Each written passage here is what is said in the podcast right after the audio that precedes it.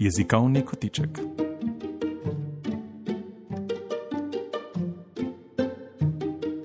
Dvojezično odraščanje. Pripravlja in bere dr. Jadranka Cergol.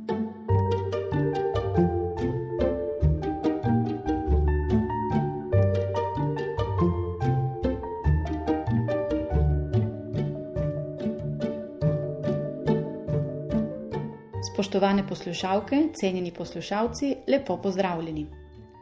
Do sedaj smo se v naših srečanjih pogovarjali večinoma o otrocih, ki obiskujejo otroški vrtec oziroma o prvih fazah govornega razvoja, najprej do tretjega leta starosti, nato do šestega.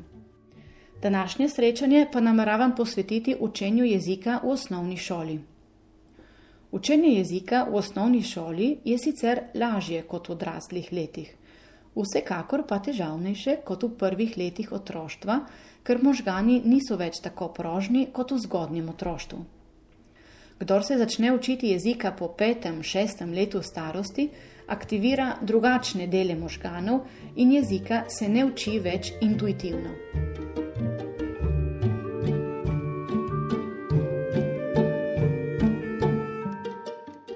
Pri šestih letih otrok razume približno 8000 do 9000 besed, uporablja pa jih 3000. Usvojil je že jezikovni sistem, ki pa se mora še razviti, sposoben je pogovarjati se o svoji vsakdanjosti, ne pa o zahtevnejših temah. Pri učenju drugega jezika se otrok ponavadi poslužuje jezikovnega sistema, ki ga že pozna iz prvega jezika. Zato včasih naredi napako ko govori na primer v drugem jeziku, uporablja nekatera oblikoslovna in skladenska pravila prvega. Tak je primer iz prejšnje oddaje: Mama, me spinžiraš po altaleni? Kot slišite, otrok je uporabil italijansko besedo, dodal pa je slovenske končnice. To je povsem normalno pri dvojezičnih govorcih.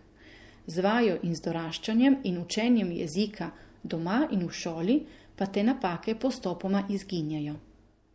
Na tej stopni ima ključno vlogo seveda učitelj, ker lahko na učenčevo motivacijo in učenje ter usvajanje odločilno vpliva s svojo osebnostjo, svojim pristopom in načinom dela. In to ne samo tisti učitelj, ki poučuje slovenščino, temveč prav cel učiteljski kader, ki polaga na znanje slovenskega jezika velik pomen.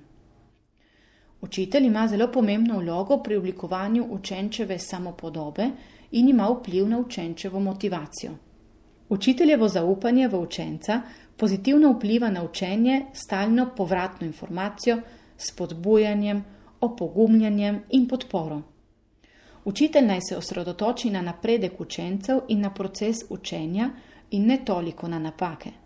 Napake so sicer pokazatelj, na katerem nivoju znanja je učenec vendar jih učitelj ne bi smel postavljati v spredje. Pomembno je, da učitelj učence čim bolj spodbuja k izražanju v ciljnem jeziku.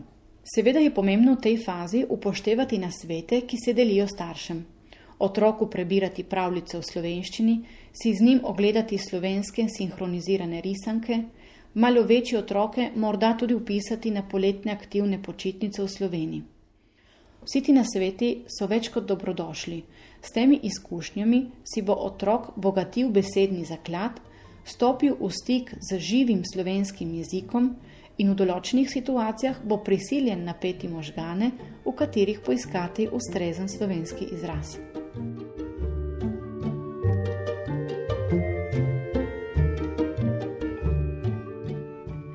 Tudi v tej fazi vpliva na učenje jezika več dejavnikov med katerimi je najpomembnejši motivacijski dejavnik, na katerega vpliva tako družbeno kot družinsko okolje. Seveda pa je pri tem pomemben tudi otrokov značaj in njegove kognitivne sposobnosti in želja, da se jezika zares nauči. Pri učenju in usvajanju jezika v osnovni šoli se starši lahko upravičeno sprašujejo, ali predstavlja večjezičnost prej prednost ali pa šibkost ukolikor otrok lahko še vedno meša oba jezika in se dejansko lahko teže izraža tako v enem kot drugem jeziku.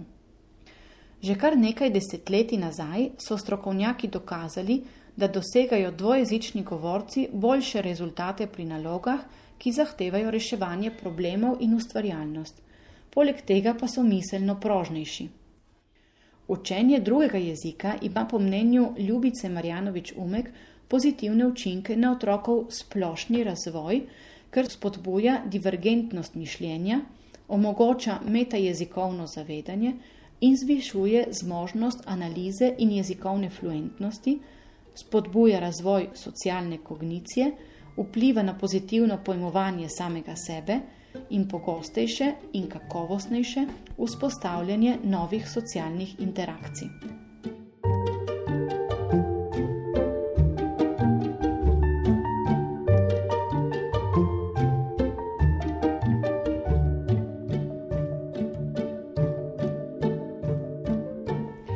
Jezikoslovci so tudi dokazali, da dvojezičnost razvija metajezikovne kompetence, se pravi sposobnost razmišljanja o jeziku. Dvojezični otrok prej razume, da lahko en predmet poimenujemo na več različnih načinov in razmišlja tudi o različnih slovničnih strukturah posameznih jezikov, ki jih pozna. Tako se bo dvojezični govorec lažje naučil jezikov iz iste jezikovne skupine. Za razvoj teh sposobnosti pa je potrebno, da je otrok v stalnem stiku z dvojezičnim okoljem. Nekontinuiran stik ali občasen stik ne privede do istih rezultatov kot stalna prisotnost obeh jezikov v življenju otroka. Nasvidenje prihodnič.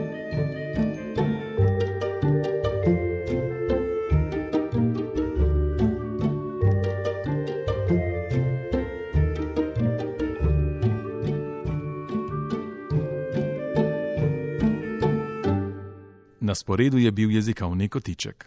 O dvojezičnosti je razmišljala dr. Jadranka Cergol, izredna profesorica za področje jezikoslovja na Fakulteti za humanistične študije Univerze na Primorskem. Uredništvo Lucija Tavčar.